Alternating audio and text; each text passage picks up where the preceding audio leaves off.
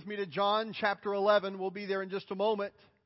Now, I don't know about you, but that blesses my heart when I see testimonies of what Jesus is doing right now in somebody's life. If it doesn't bless you, that's okay. I love you anyway, but I just want someone to check your pulse and make sure you're still alive. You see, we serve a Jesus who's not only alive, he is still resurrecting the dead. He's still bringing life where there is death. He's still bringing healing where there is disease. He is still bringing freedom where there is bondage. And this is the Jesus we've been talking about for the last seven weeks. Six, and then today, seven. We've been looking at what Jesus has been trying to say to us, I believe, screaming out to us of who He is. He asked His disciples, Hey guys, what's the word on the street about me? Who do people say that I am? Oh, and they listed some things and they rattled off some things, but then he, he zeroed in on them and he said, But what I really want to know is not what does the public say, but what do you, my followers, who do you say that I am? See, Jesus understood that for his followers to be true disciples, they had to see him clearly. They had to understand who he was, and they had to be able to, to follow exactly who he was, not their own fashioned idea of who he was. And Jesus never asks us this question without giving us the answers. And in the book of John, he gives us these seven I am statements. Now, in your outline there, you see a little bit of review. We, we looked first at Jesus saying he is the way, the truth, and the life. We didn't make this up. We didn't just conjure it up. He told us in John 14, 6, he said, I am the way, the truth, and the life. He gives us another vantage point and he says, I am the door or I am the gate. He said, I am the bread of life. I am the light of the world. I am the good shepherd. I am the true vine. I am the resurrection and the life. That last one is what I want us to focus in on today, and it's probably my most favorite, and it's not the most important, but it's, it's the one that I think we desperately need to be reminded of today that Jesus still is the resurrection and the life. As we're going to look at John chapter 11 together in just a moment, let me just set a little background scene for us. We find in this chapter the reminders that Jesus had some very close friends Lazarus, Mary, and Martha. They lived in a town called Bethany. It was just a few miles from Jerusalem. It would have been about a 45 to an hour walk from Jerusalem, not too far from Jerusalem. It was kind of around the Mount of Olives, so even though it was really close, you couldn't quite see it, and so you felt like you were farther away. It was a good escape. You could get there and feel like you were farther away than what you really were from Jerusalem. I imagine that's probably why Jesus liked to hang out there because he had good friends there and it was a, a good place to get away. And just about an hour or so's walk from Jerusalem. On this occasion, we read that Jesus' good friend Lazarus had become ill. In fact, so ill that he was dying, and so ill that as he was dying, his family sent word to call out to Jesus, Come, Lazarus is sick. These could be his final moments. We need you here, Jesus. You're our good friend. You're the one who has hope. Come. And Jesus, while they called him to come, chose to stay. Instead of running to Lazarus with Mary and Martha, he stayed where he was for just a few days. And in those few days, Lazarus dies. Now, when he gets to Bethany, he does show up. He shows up on the scene, and we're going to read about this. The tension is thick. You could cut the tension with a knife. A couple of things that have been happening. Just the chapter before, just a few days before, uh, Jesus was, was threatened to be stoned. And so his disciples are saying, Are you really sure you want to want to go there? Just, you know, about an hour walk away from all the trouble is? And, and, and the tension is thick there with the disciples. They're worried. They're concerned about their leader. And, and they still weren't quite sure when is this political leader going to rise up and, and put them in their rightful place of leadership. And so they were concerned about the threat. But yet, you could cut the tension with a knife of what Martha was feeling. See, Martha was one of those ladies who just would speak her mind. You ever been around a lady who'd speak her mind? I love them. We need them. And she just spoke her mind. And she said, Jesus, I called on you. You didn't come. You're late. Lazarus is dead. She's flat out disappointed in Jesus. Have you ever been disappointed in the Lord? Ever felt like he's just too slow? You ever felt like he just doesn't know what's going on? You ever feel like his plan surely couldn't be as good as your plan because you just see the pain and the heartache that's right here and, and you're living it and, and where is he?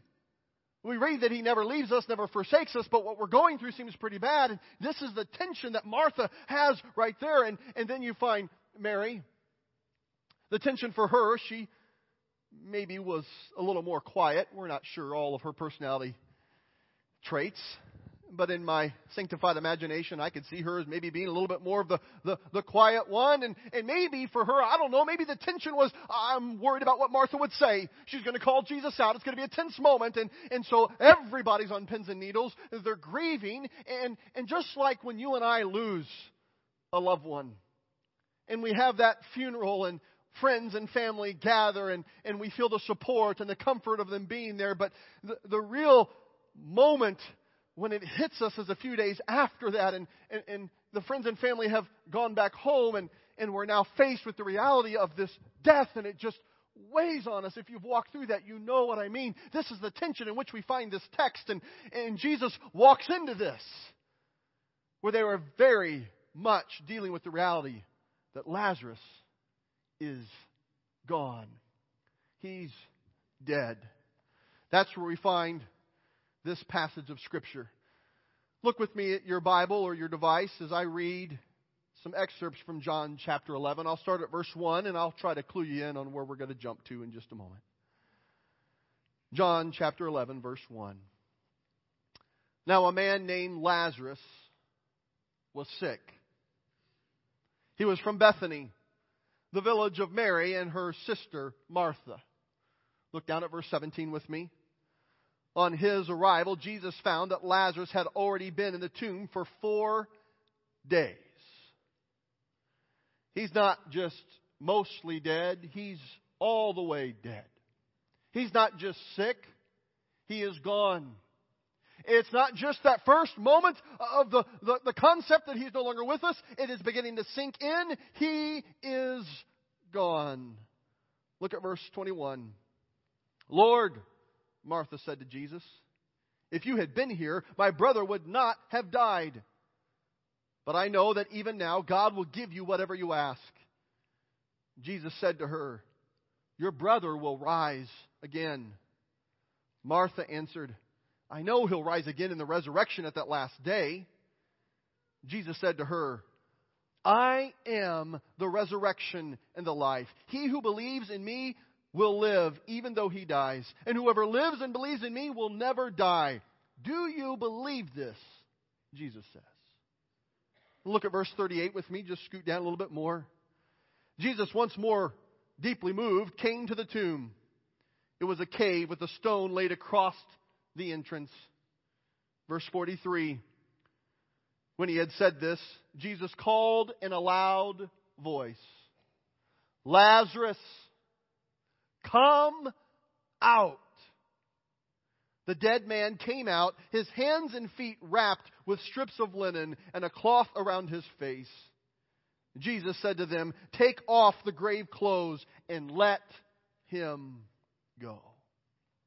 Lord, as we read this text, I, I, just ask right now that you would bring life to this text for us. Lord, we are doing our best to give our attention to your word. We don't want to hear Brady speak. We don't want to hear our own thoughts. We don't want to make our own notes today, Lord. We want you to speak to us. We want to have an encounter with the holy, living God. Would you bring transformation to our heart through what you have to say today?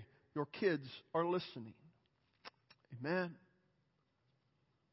You see, when, when Jesus gets there, Lazarus is completely dead. The, the, the, the stench of death is there. It's been hitting this family. They are in the midst of that grief. That's when Jesus comes on the scene, and that's when he makes this amazing claim I am the resurrection and the life. His claim here is earth shattering. It is amazing. It is the best thing that we could ever have if I could give you a, a million dollars, I, I can't give you a million dollars, but, but if I could give you a million dollars, it wouldn't be what you really need. Now, I know what some of you are thinking. Just try me, Brady. i would like to try it for a little bit. I I think I can handle a million dollars. I, I'll try it for a little bit. My wife had a little encounter with losing a million dollars a couple months ago. It's on a game show kind of thing. And this world tells us that if, if you just have all the resources you could imagine, then you'd have everything you need. But friend, I tell you, it would not be what you would need most. What Jesus is claiming here in this passage, telling us of who He is and what He is giving, is the most valuable thing that any of us, and, and, and I, I'm frustrated with my vocabulary because it just sounds like hyperbole, and, but yet it's the, the, the factual truth. It is the absolute freedom that Jesus gives. It is the power that Jesus gives. It's the hope that He gives and the statement that He is the resurrection and the life that changes everything for us. And as good as it may feel to, to have a million dollars or to have unlimited resources or to have that problem solved or to have that illness or disease gone, it cannot compare to what Jesus is giving here. Oh, Brady, I, I know it's, it's Sunday, you're a pastor, that's what you're supposed to say, and you know what? Lazarus' family felt the same way. Oh, Jesus, we believe in you, we know you, but Lazarus is dead. Martha is saying, You're, you're late. And, and I, I know that God will listen to you, but, but even now God could do something, but, but I, I'm just not sure where I'm at. Mary is, is so worried about the tension of uh, everybody's freaking out, and, and now there's going to be a conflict, and the disciples are upset, and, and, and Martha's upset, and, and maybe Jesus is going to be upset. I got to keep the peace with everybody here, and, and the tension is thick, and, and yet Jesus speaks this truth. He says, I have freedom, I have power, and I have hope to give to you. He says it in the words that I am the resurrection and the life. That's what we find in this passage of Scripture, and I want us to, to go just simply. It's not a long message today, but just look at these three key things. First, it's this Jesus' claim, we find that Jesus gives us freedom from our past life. John 11, 25, I am the resurrection and the life. The literal meaning here of, of this word resurrection is to be able to stand again. I, I am the one who allows you to stand again. When you are struck down, when you are laid down, when you are dead, when there is death, I am the one who will put strength in your legs. I will raise you up. You will stand again. Once the person is dead, we don't think about them walking on their own. And yet, when Jesus calls Lazarus out, I think it's interesting that he says, Come forth, you stand up, you walk, there is life in your bones. You come with the life that I put into you. He gives freedom from our past. Now, some of us, we may have forgotten how dead we really were. One of the tragedies of being in a life giving place for so long, sometimes we forget that we too were dead. And it takes moments like today where we have people who are transparent and say, Jesus has freed me from this chain, from this bondage, from this pain in my life. And when we get real with each other, it's not so much about me in my past, but it's about the one who gives freedom from my past and I begin to see the life that he still breathes. Now, I, I know that in, in a group this size, there may be, I, I don't know, the law of averages, I'm just doing math and I'm not that great at math, but the law of averages, there may be someone here who's just bored with the Christian life. Uh, probably not you, but maybe the person next to you, I know. And, and it may be easy to just kind of get bored with the Christian life and just go, well, yeah, you know, I just kind of, but, but, but, but there's many of us who are not bored. We can remember the death. The stench of the death is still in our nostrils. The effects maybe of the change, or we still see them around us, but we can celebrate the life that Jesus has brought. There's freedom from the things that we used to be bound in. You look at these cardboard testimonies and you see life all over the place. Now I'm loved by my Abba, Daddy, Father. There is freedom in Christ. My grief has been lifted. I'm not alone anymore we find that I've had help and freedom from alcohol. My marriage has been restored. We're still working on anger. And, and he's, he's teaching me to forgive myself and others, but he's still there. I love this heart. This heart is saying, look what he's done. He's not done yet. Don't, don't, don't judge me yet. He's still working on me. He's still bringing His grace through me, but I'm being obedient. There has been freedom from abuse the pain of that abuse, many of them not even our fault. but still all the more real. Freedom from poor choices, freedom from that addiction to a substance, freedom from that grief, freedom from that pride, freedom from that addiction to control, freedom from food. I had a hard time deciding what I was going to put on my cardboard. I, I thought we should do scroll testimonies today instead of cardboard because I would have just opened up my scroll and let it run all the way out the door. I couldn't just pick one.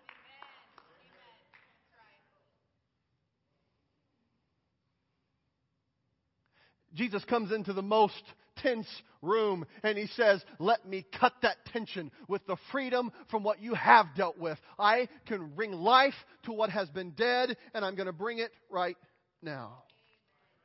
Jesus also gives power in our present life. John 11, 25, the second part, I am the resurrection and the life.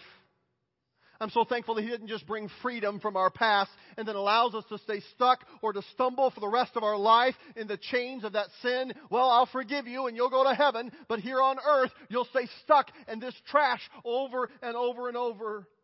Friend, He gives us power to see change in our life. Amen? He has brought change in my life. He is still bringing change in my life and to many of you as well.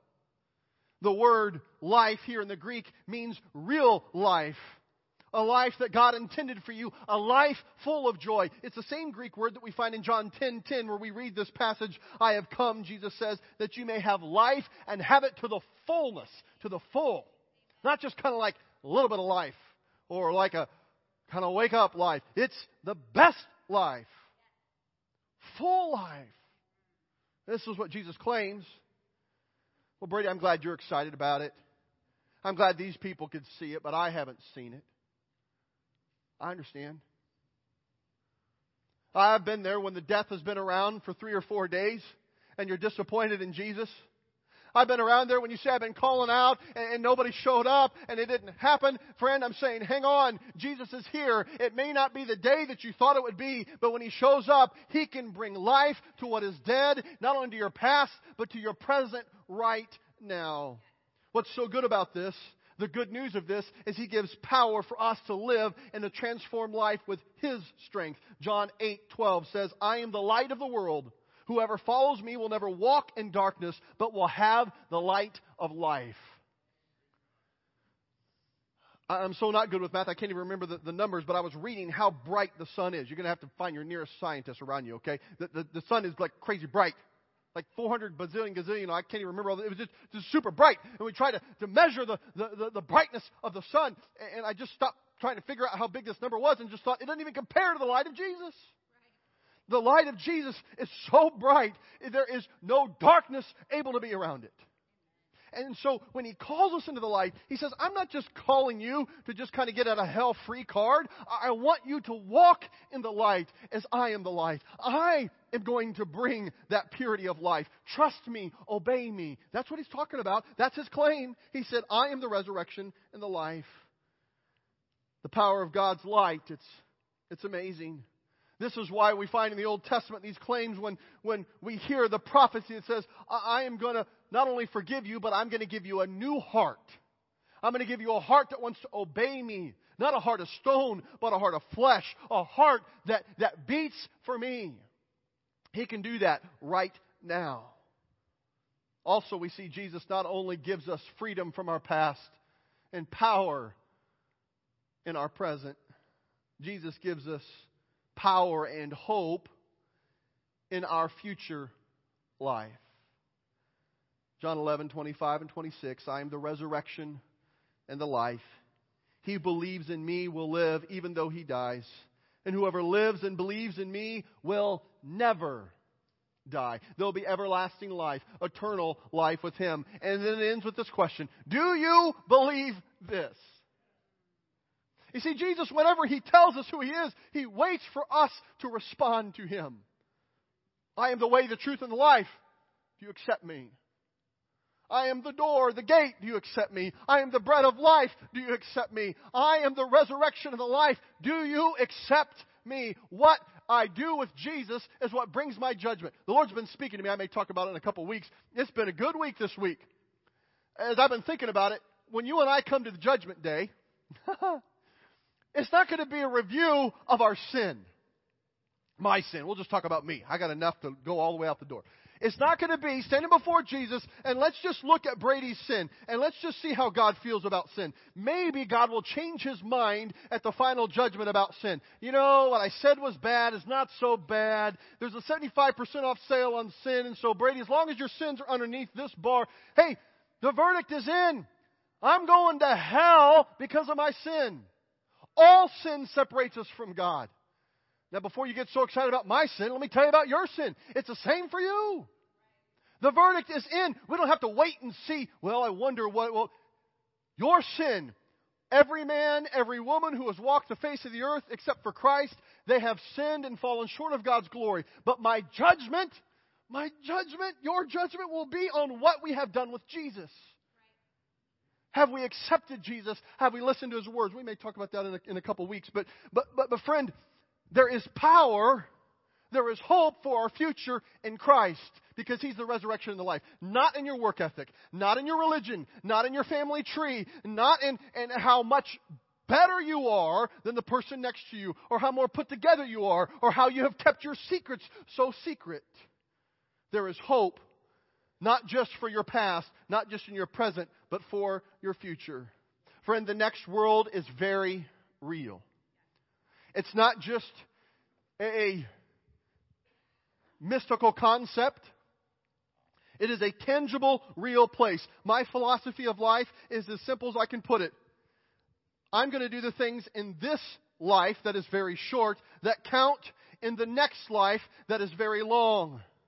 There are things in this life that don't affect that life that I'm going to say don't matter much at all. But whatever matters in that life is going to matter to me in this life. Friend, it is so real. You can have hope that while we may not see everything change right now, just read Hebrews 11. All these people in Hebrews 11, if you haven't read that, oh, you need to cancel lunch and go home and read it. It is amazing. All these people who lived by faith, they didn't receive the things that were promised when they died but they welcomed them from a distance and they lived as foreigners in this land. Before we get too excited about what land we are, friend, we are all foreigners on earth. If you're a believer in Christ, your home is in heaven. It is very real, and He has hope for you. There is freedom from your past now. There's power for your present now. And there is hope for your future that you can hang on to right now. Well, that's it. I'm done. But I believe Jesus may not be done in your heart. There's somebody here who, who just needs to be reminded about how good life is in Him. And, and don't, I, I don't want you to feel that there's any condescending message here. We've all been in the four days mourning where we have felt disappointed, if we're honest, maybe disappointed in God. But today, could you allow Jesus to step into that tense situation just like he did with the disciples? They didn't understand the plan. Just like he did with Martha. She thought his timetable was completely off. Just like he did with Mary. She was so, so, oh my goodness, everybody's going to be upset and, and they couldn't bring peace to it. And could we see that Jesus is going to bring life where no one else thought there would be life?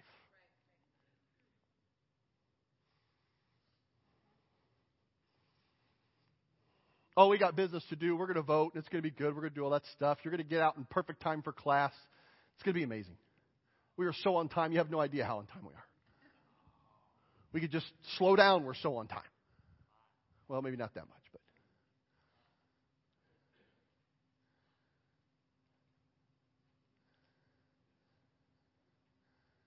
I don't know. I just sense that maybe Maybe someone here today just says, I'm just so craving something authentic and real. I just so don't need a song and dance today. I, I don't need a plastic smile today. I just need to turn the cardboard over and be honest about what's going on. And if that's you, I just want to be praying for you today. I'm not going to embarrass you. I'm not going to call you out. I'm not going to have you stand up. I'm not going to have you come forward, but I just want to pray for you. And so let's just bow our heads together. I want to ask you to bow your head and close your eyes. If you're new around Grace Point and that freaks you out, just stare at your shoes. I'm just asking you not be distracted. I'm not going to do anything weird. But if you're here today and you say, you know what, I, I feel the effects of the spiritual death around me, emotional death, financial death, relational death, maybe even physical death. I need some freedom. I've been carrying baggage in my past. And those signs got me thinking maybe there's freedom for me. Maybe you're here today and you say, It's not my past that's killing me, it's my present. I've tried over and over and over again. I'm most discouraged about what I think is going to happen tomorrow because right now, in the midst of it, I find myself doing the things that I don't want to do, and the things that I want to do, I don't do, and I'm not sure what to do in this position. And, and I need power of Christ in my life. I need life. Maybe you're here today and you say, You know what, Brady, I believe, I trust in Jesus, I'm living for Him. But this world just isn't making sense. If it's tangible and real, I need hope right now of the next life. I need heaven to invade earth right now. I need a piece of that. Because this world does not feel like home. I want to welcome you into a long line of believers who have gone ahead of you that feel the same way. If you're here today and you'd like me to pray for you because you need a reminder of that power, of that freedom, of that hope. I just want you to slip your hand up. I'm not going to call you by name. I'm not going to have you stand up and come out, but I just want to pray for you. Just raise your hand. Thank you. I see your hand. You can put it down. Thank you. Thank you. Thank you. Thank you on my right, your, your left. Thank you on your right. Just raise your hand. I just want to see you in my mind's eye. I want to be praying for you. Let's pray together. Jesus, I thank you. There's so many aspects of who you are that you don't leave to a mystery.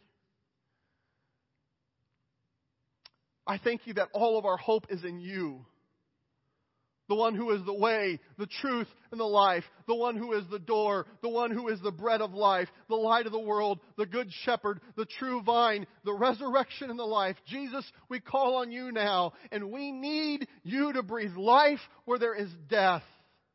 So I pray for my brother and sister, Lord. I don't know. You know. Maybe it's a physical challenge, a relational challenge, a financial challenge. Lord, it may be spiritually that they're feeling just death breathing all over them.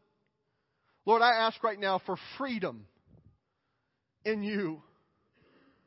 I ask right now, Lord, that they would sense your power of your Spirit, empowering them to be obedient and to walk in the light. And they don't want to just be set free from past darkness just to linger in the dark anymore. Lord, they need your power to continue to walk in the light. Lord, I ask that you'll pour it on them right now. Give them the boldness to obey the confidence to know that even their obedience is not in their own strength, that you're giving them the power to obey. Lord, I lift up my brother and sister right now. They just need hope. They just need to get honest with someone today and say, you know what? I feel like the Lord has let me down. I feel like He's late. I feel like His timing is off. I feel like the place He wants to go could be dangerous. I'm not so sure that people aren't going to get all upset. Lord, would you give them hope? That there's more to the picture than just this world. I thank you, Jesus, that you are the victor. There's lots of people, Lord, in our culture right now that are talking about winning in first place and second place and, and who's a winner and who's not a winner and all this silliness, Lord. I thank you that you have won. You are the victor. You have won. You are winning now and you will win tomorrow. And we claim to the hope in your victory. With that, I say amen and amen. Church, I want to thank you for your good attention to the word of the Lord today. I want to encourage you that if you feel like you're doing life alone, the spiritual journey alone, I don't want you to have to do that. There's many great places for you to plug in here. We've got classes and groups and, and ministry teams you can be a part of at Grace Point. Talk to one of your pastoral staff. We'd love to help you get plugged in. If you don't know who's discipling you or who you're discipling and you'd like to, to find out more about a discipleship relationship, if that's something you're hungry for, talk to me after the service. I'd love to, to help you and my wife would love to help you and there's many others who are journeying in that. We love to help you. There is freedom. There is hope. There is power right now for you. Well, one of the blessings the Lord has given to us is He didn't call us to do this Christian thing alone. He gave us a church family. And the body of Christ is broad and it's